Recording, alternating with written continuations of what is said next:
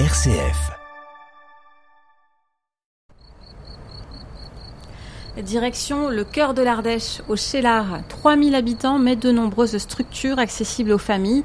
Commençons par le château de la Chaise. Nous sommes reçus par Brigitte Chanéac, adjointe à la culture à la ville du Chélard, et Christophe Chambon, directeur des services techniques. Alors les origines remonteraient au XIIIe siècle. Et après, il a évolué au, fil des siècles, donc il s'est agrandi euh, avec des tours supplémentaires. Il a passé le cap des, euh, guerres de religion euh, assez tranquillement, hein, parce qu'ici, sur la région du Chélard, il y a eu des gros conflits entre les protestants et les catholiques. Hein. ça a été vraiment un bastion huguenot à un certain moment. Euh, et puis après, il est passé de main en main aux familles. Il a échappé aussi à la Révolution. Hein. il n'a pas été euh, brûlé ou, démonté. Et euh, après, jusqu'à la Seconde Guerre mondiale, il est passé de la famille Sauzet à la famille Mimrel, qui était par alliance. Et on a eu l'épisode tragique du, 5 et 6 juillet 1944, donc que l'on appelle la bataille du Chélard, où euh, une colonne allemande est venue faire de, la répression, puisque le Chélard avait été déclaré libre par les résistants. Et donc le château, malheureusement, quand euh, les Allemands sont partis, euh, parce qu'il avait servi de, poste de commandement. Il a été brûlé puisqu'il avait accueilli le maquis et il a été laissé à l'abandon jusqu'en 1989. Et en 1989, il y a une création de, l'ASPB, donc l'Association de sauvegarde du patrimoine boutiérois, euh, pour euh, eh redonner vie à ce bâtiment qui était très dégradé. Et donc du coup, euh, cette association, pendant 30 ans, a organisé des chantiers de jeunes tous les étés pendant à peu près un mois. Et en 2018, donc cette association qui avait rempli son rôle, eh s'est dissolue et a laissé entièrement à la mairie d'aménager et de sécuriser le château. Donc depuis 2019, il est ouvert aux visites euh, l'été et on aménage chaque année euh, donc des pièces. Et on a une vue superbe hein, d'ici, hein. on domine un peu euh, bah, le Chélard en fait. Alors le, château, ben, comme il date du Moyen Âge, il est en position haute, hein, donc en position dominante. Évidemment, il surveillait les vallées de l'Erieux et, et, de la Dorne. Et puis on a un magnifique point de vue aussi sur le rocher de Brion, où il y avait le, premier château de la région qui s'est installé autour du Xe siècle. Euh, donc ça c'est un site aussi qui est magnifique à voir. C'est un, ancien volcan éteint avec des, euh, coulées basaltiques et d'orgues qui sont un petit peu dans tous les sens. Puis nous pouvons voir euh, d'ici la Dolce Via qui va de la Voulte jusqu'à Saint-Agrève. Donc les familles à vélo peuvent longer la voie Rona, venir euh, chez nous euh, par euh, la Dolce Via et rejoindre même la voie Fluvia et repartir sur, sur le nord du département. Donc pour les, les, familles à vélo, c'est un atout très important.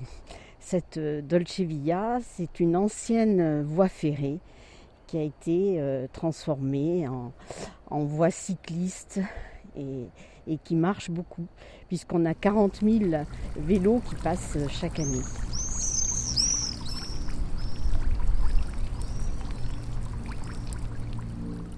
On peut peut-être rentrer dans ce château maintenant, il commence déjà à faire chaud. Au niveau des extérieurs, outre les jardins de type Renaissance et puis à la française, hein, qui sont très réguliers, avec des taupières, avec des massifs fleuris et des gazons.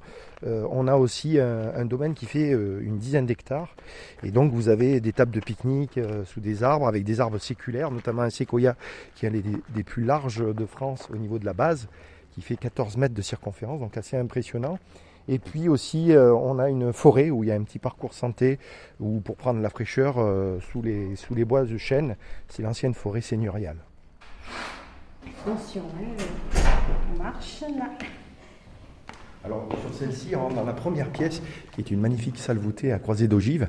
Euh, c'est une tour qui a été construite euh, probablement au XVIe siècle. C'est une tour avec des canonnières, c'est une tour euh, avec des murs épais de, plus de 2 mètres, même jusqu'à 2 mètres 50, pour résister à l'artillerie, qui à cette époque-là, c'était déjà très développé.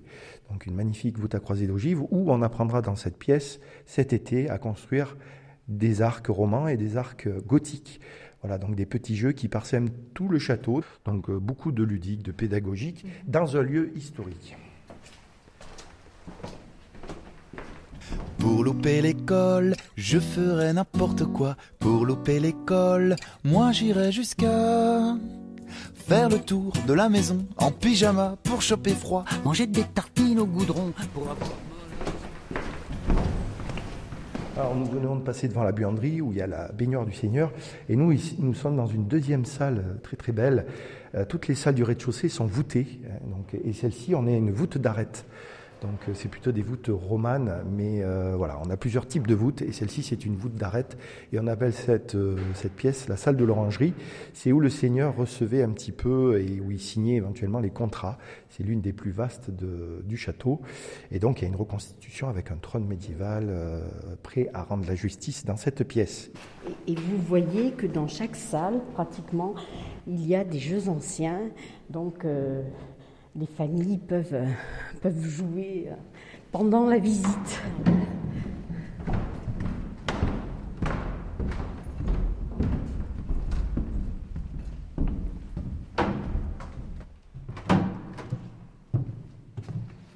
Nous allons nous rendre maintenant à l'étage, aux pièces nobles, donc les pièces de vie où vit le Seigneur et sa famille. Donc là, c'est une collection d'arbalètes. Hein, Allez-y.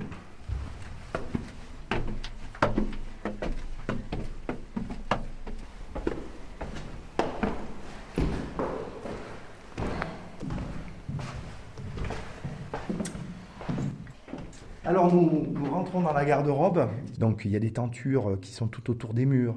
Retrouvez un siège seigneurial où on pourra se prendre en photo puisque dans cette garde-robe, vous aurez à disposition des vêtements euh, de ce type médiéval et renaissance, donc où les enfants ou toutes les familles ou n'importe qui pourra venir prendre un costume, un chapeau et se prendre en photo sur le trône pour laisser un très beau souvenir euh, de cette visite. Eh ben, merci beaucoup pour la visite de ce château, de la chaise au Chélard.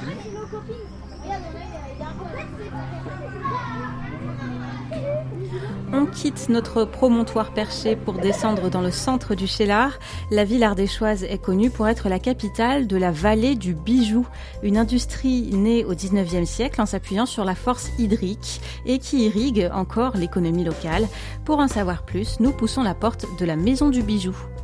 Léa Ville, bonjour. Bonjour chargée de communication à l'Office du tourisme Ardèche Haute-Vallée. Euh, nous nous retrouvons sur une passerelle où on découvre bah, l'eau. Alors là, juste en bas, c'est la Dorne. donc là, c'est vrai qu'on est dans la verrière. Tout de suite, on, a l'eau à nos pieds. Donc l'eau qui a été un, une richesse très précieuse pour développer euh, l'industrie du bijou puisqu'elle a, elle a développé, euh, elle a aidé à, faire euh, fonctionner les machines. À l'époque, euh, donc il y avait les tanneries, les minages de la soie. Puis après, le, bijou qui s'est développé, donc ça, ça, a été très précieux pour faire marcher les machines et puis pour euh, laver les métaux aussi ensuite euh, des bijoux. C'est une maison que n'importe qui peut visiter tout au long de l'année? Oui, tout au long de l'année, on est ouvert, donc euh, en visite libre accompagné d'un audio guide qui va vous euh, expliquer un petit peu justement euh, tout le savoir-faire du bijou, les techniques de fabrication. Euh, donc voilà, vous pouvez déambuler dans les espèces d'exposition accompagné de l'audio guide. Alors c'est une vallée effectivement où euh, une grosse industrie du bijou euh, qui, qui s'est faite. Est-ce qu'elle existe encore aujourd'hui? Est-ce qu'elle perdure? Alors là, on est toujours actuellement dans la vallée du bijou, donc c'est vraiment un savoir-faire qui a perduré. Euh, ça a commencé en fait en 1868 avec euh, Charles Murat qui est venu s'installer euh, donc sur la commune voisine Saint-Martin-de-Valamas où il a donc développé une usine. Donc voilà, à l'époque, il y avait justement la main d'œuvre des, moulinages qui, qui, fermaient. Il y avait cette richesse de l'eau dont on a parlé. Donc ils ont pu développer cette usine-là.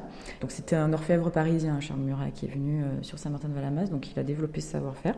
Et aujourd'hui, ça perdure puisqu'on a voilà cette renommée un petit peu de, ce savoir-faire-là, avec euh, des artisans qui ont développé leurs propres entreprises, leurs propres usines. On a une usine assez conséquente sur le Chélar. On a beaucoup d'artisans bijoutiers. Et à Saint-Martin-de-Valamas, on a encore euh, justement l'atelier euh, d'époque du 19e siècle qui se visite et à côté une pépinière d'entreprise où euh, des artisans peuvent justement développer leur activité. Effectivement, l'atelier du bijou à Saint-Martin-de-Valamas où les enfants peuvent notamment toucher les objets et s'inventer bijoutier. C'est vraiment sur une immersion dans le quotidien d'un ouvrier de l'époque où on va pouvoir manipuler les bijoux. On est sur les ateliers d'époque du 19e siècle, donc c'est vrai que c'est, vraiment les, les, deux facettes. Là-bas, on est plus sur l'immersion et ici, à la Maison du Bijou, on va plutôt découvrir l'histoire et les techniques de fabrication. Plus, voilà, c'est un peu plus concret sur les techniques. Eh ben, allons-y alors.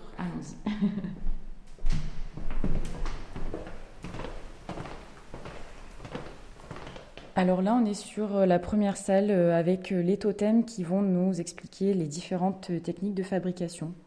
Donc c'est plutôt des techniques actuelles. Donc là, on a le premier totem qui va nous expliquer la technique du, maillage, la, technique du chaînage. Ensuite, on a la technique de la fonte à basse fusion et ensuite, euh, on a la conception assistée par ordinateur. Et après, là-bas, on a la création de la fonte à cire perdue. Donc voilà, ces différentes techniques qu'on peut découvrir. On peut euh, appuyer sur les petits boutons et on a la petite vidéo qui nous explique euh, tout ça en images avec les, les, artisans qui, font le, le bijou. Le premier atelier ouvre ses portes avec plus de 100 ouvriers. La production est riche et variée. Et voici les belles élégantes, couvertes des plus belles parures. Les hommes ne sont pas en reste, avec briquets et pommeaux de canne. Charles Murat fait des émules. Et année après année, de nombreuses entreprises voient le jour. C'est ainsi qu'est née la bijou après, donc, on passe justement dans l'espace euh, où on explique un petit peu les, différentes époques, euh, le bijou a traversé voilà, différentes époques. Donc on avait d'abord l'art nouveau, euh, où là c'était plutôt des formes euh, plus de... On abandonne le, réalisme et on va aller sur euh, la, nature, l'animal. et après on passe sur l'art déco et là c'est après la Première Guerre mondiale, donc on va être sur des, des choses un petit peu différentes, des choses un peu plus carrées, linéaires. Et le bijou c'est transformé aussi, comme toute, toute mode en fait, hein, puisque c'est vraiment quelque chose qui, symbolise aussi euh, la mode. Je me suis alors rendu compte que ces bijoux, qui étaient généralement très peu précieux, avaient tous un sens. Un sens qui s'attachait à la personne qui les portait. Ils accompagnaient la vie de chaque individu dans ce que les ethnologues appellent du berceau à la tombe. Donc il y avait beaucoup de raisons de s'intéresser. Et ensuite, on va passer donc euh, sur l'espace showroom, où là, on a voulu euh, mettre en avant le bijou, euh, comme ben, on, en parlait tout à l'heure, c'est un accessoire de mode en fait hein, finalement.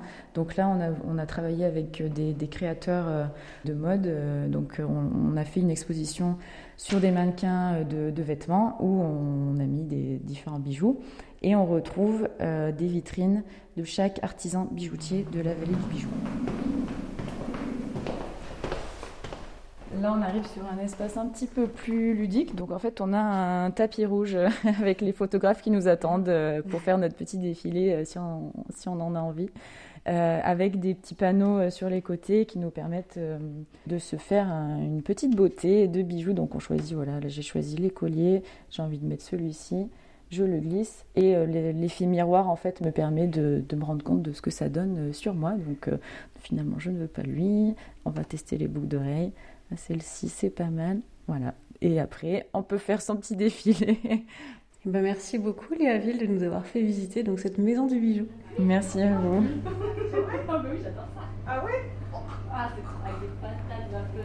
Après les visites du château de la Chaise et de la maison du bijou, restons au Chélard en Ardèche pour une pause gourmande. Installée depuis quelques années, la boutique Épicérieux combine épicerie de produits bio et locaux et salon de thé. Nous sommes au, centre du Chélard, sur euh, cette place qui s'appelle la place Saléon Terra. On est vraiment euh, au centre du Chélard. Et là se trouve une boutique peinte euh, en verre. Ça s'appelle Épicérieux. C'est ouvert il y a quelques années. Et nous sommes donc avec l'une des gérantes de, cette boutique. Co-gérante, oui, c'est ça. Co-gérante, Nathalie Dibold. Bonjour. Oui, bonjour. C'est une épicerie, mais un petit peu plus que ça.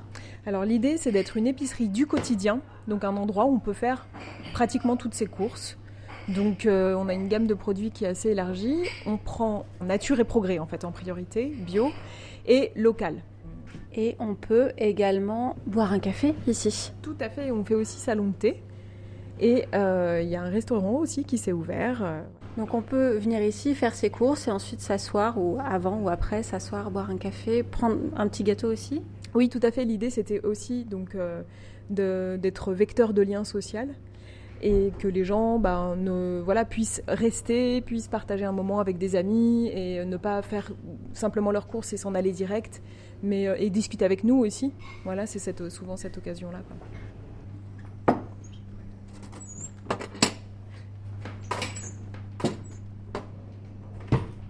Et alors ce restaurant, le Resto Perché, ça se trouve au-dessus. Concrètement, quel est le lien euh, peut-être juridique euh, avec vous, euh, avec vous sérieux, le Resto Perché? Le lien juridique, c'est simplement des locataires, on va dire. Après, c'est un lien d'amitié. et de confiance. et donc, ils utilisent des produits d'épicerie en majorité, ils utilisent nos locaux, voilà. Le resto perché qui se trouve donc au premier étage.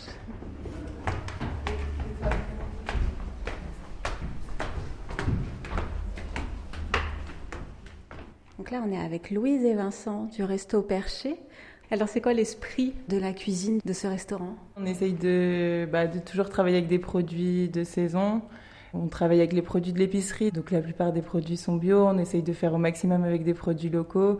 Et puis l'esprit, c'est de surprendre les gens avec des saveurs un peu qu'ils n'ont pas l'habitude euh, d'avoir dans leur assiette, et euh, puis des belles présentations.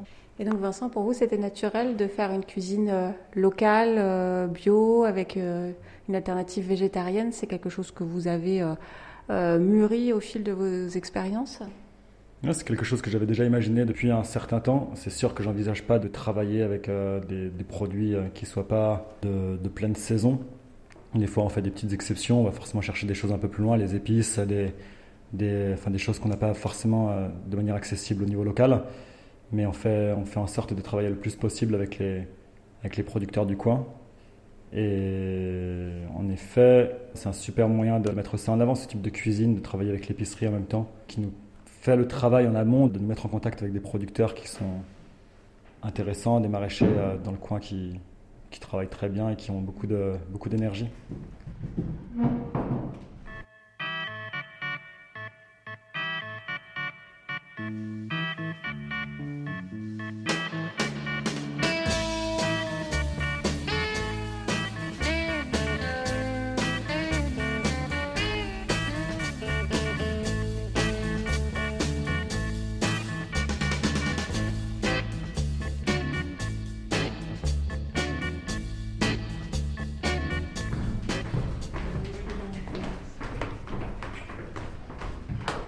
Donc de retour dans l'épicerie, je voudrais vous demander, Nathalie Dibold, quelles sont les perspectives pour euh, Épicérieux? Quelles sont les envies aussi? Alors, je ne vais pas répondre pour Épicérieux parce que c'est beaucoup de monde Épicérieux, mais je dirais les miennes, ça serait de trouver un moyen d'être vraiment un soutien pour euh, le développement de l'agriculture locale. Voilà, euh, donc aujourd'hui, on va plutôt dire que c'est les producteurs qui nous aident. On est aussi un lieu de, réseau pour eux et d'échange, voilà, de mise en lien mais pouvoir faire plus et euh, penser à des mutualisations, pouvoir euh, voilà, faire, euh, faire différentes choses avec eux. Et aussi développer un petit peu plus ce, dont on avait envie à la base aussi, de faire des ateliers. On a, on a, commencé à en faire, il y a eu des ateliers lactofermentation, il y a eu des choses assez différentes pour les enfants. Mais voilà, développer, avoir en fait plus, prendre plus le temps pour ça, développer des ateliers du soir, des, des, petites conférences, des cafés, débats, des, ce genre de choses.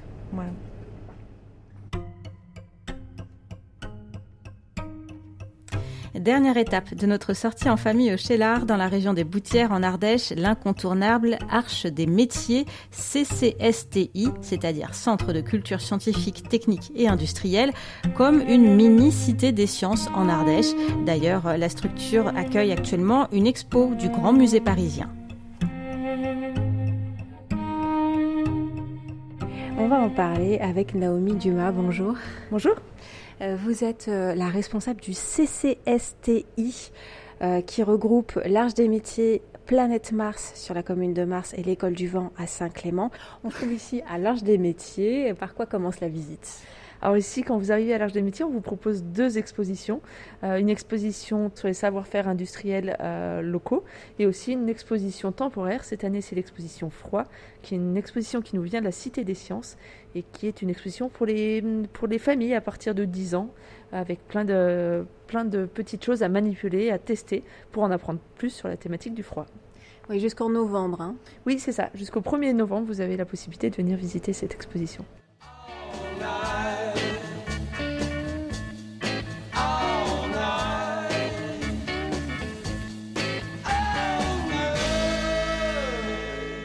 La thématique du froid est abordée sous trois angles différents.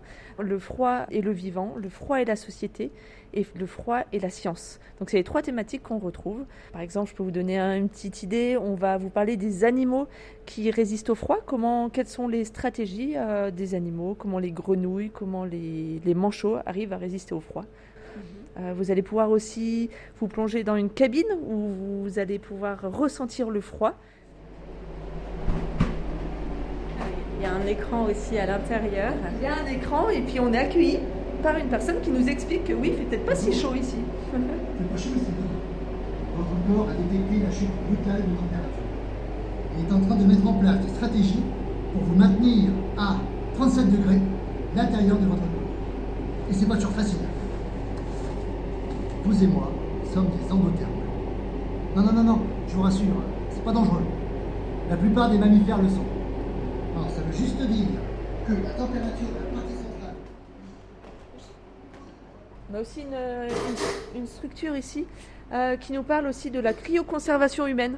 On en parle beaucoup, mais euh, est-ce que c'est vraiment possible?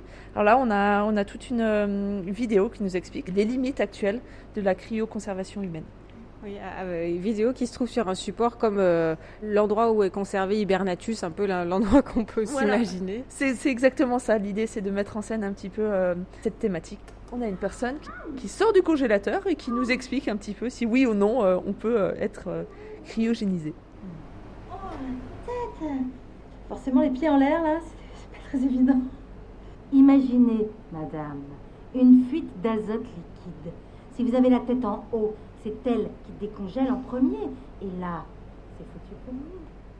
C'est une exposition qui a eu du succès. Alors, euh, depuis qu'elle a été lancée, c'était quand? Il y, a, plusieurs mois. Hein oui, elle a été lancée pour les vacances de février. Et en effet, on est, le public est, assez étonné de retrouver cette, euh, cette exposition à l'Arche des métiers. Donc, nous, on est ravis de pouvoir leur, euh, leur proposer ça sur 2023. Alors là, vous avez un peu plus une partie technologie sur comment, comment on produit du froid. on a tous un frigo chez nous, mais est-ce qu'on sait vraiment comment fonctionne un frigo? Et on vous propose le défi d'essayer de, ranger votre frigo, essayer de ranger correctement, parce que je pense qu'on sait tous qu'il y a un rangement qui doit être fait, mais peu ne le, connaissent. Donc là, on a, les, on a tout ce qu'il faut, on a les œufs, on a le lait, on a les courgettes. Et l'idée, c'est d'ouvrir le frigo et d'installer euh, tout ce qu'il faut au bon endroit. On installe tout, donc les légumes, la, viande, les conserves, euh, une fois qu'on a tout rangé, on peut fermer le frigo. Et là, on attend le verdict de savoir si on a réussi à ranger correctement notre frigo ou pas. Vous avez correctement placé un produit. Pour en savoir plus sur leurs conditions de conservation, sélectionnez un produit. Alors là, on voit qu'on n'a pas été très bon et qu'on n'a placé qu'un seul produit correctement. Mais là, vous voyez sur l'écran, ça nous dit qu'en haut du frigo, on est plus à 4 à 6 degrés. Au milieu, on est sur la zone la plus froide. En bas, on a le bac à légumes. Donc c'est vraiment très ludique pour apprendre à savoir ranger son, frigo. Euh, donc voilà, je pense que ça peut servir à tout le monde.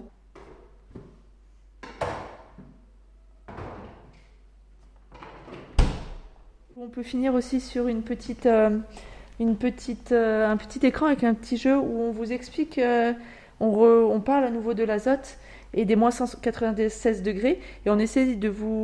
C'est un petit jeu où il faut essayer de comprendre comment réagissent les matériaux à moins 196 degrés. Donc par exemple, là on vous propose de plonger différents, euh, différents éléments dans de l'azote et de vous questionner sur ce que ça va faire.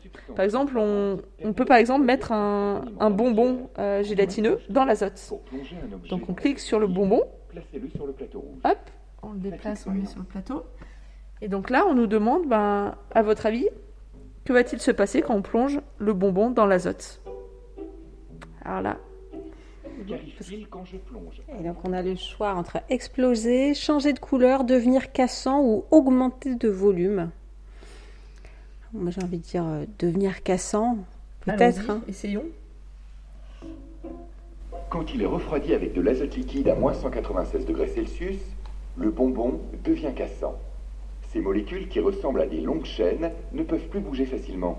Il perd sa propriété d'élasticité. merci beaucoup Naomi Durand de nous avoir fait visiter cette arche des métiers au Chélar. C'est avec plaisir et puis on, vous attend avec euh, plaisir pour vous faire partager cette exposition froid.